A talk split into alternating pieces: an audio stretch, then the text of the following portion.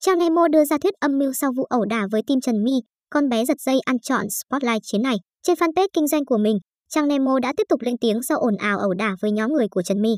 Sự việc khiến dân mạng đồng loạt chỉ trích, bàn luận trong ngày Chủ nhật ngày 16 tháng 1 chính là drama của Trang Nemo và Trần My.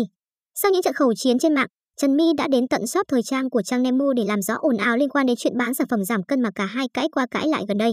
Từ cuộc nói chuyện bình thường, bất ngờ hai bên xảy ra ẩu đả đã làm dân mạng ai nấy đều bức xúc vì cách hành xử động tay động chân. Mới đây trên fanpage kinh doanh của mình, Trang Nemo đã tiếp tục có chia sẻ sau vụ ẩu đả đáng chỉ trích kể trên. Trong status của mình, Trang Nemo đã bất ngờ nhắc đến một nhân vật tên S, được cho là người chị thân thiết của Trần My.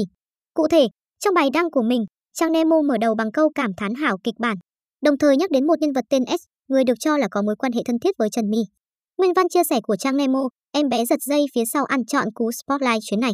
Ai làm gì thì làm, S mượn vụ này công bách. Một mặt qua xin lỗi giả bộ, mình và trợ lý còn kêu đi chung xe chở dùm lên đồn. Lên xe nó ghi âm lại, bản ghi thì mọi người thấy ai cắp câu view rồi. Cư dân mạng lại một phen dậy sóng trước màn kịch không thể hoàn hảo hơn từ bé S 18 tuổi. Được biết, nhân vật S mà Trang Nemo nhắc tới có mối quan hệ thân thiết với Trần My. Người này cũng là người vừa xuất hiện livestream cùng Trần My sau vụ ẩu đả đáng lên án ở shop thời trang của Trang Nemo vào hồi chiều ngày 17 tháng 1.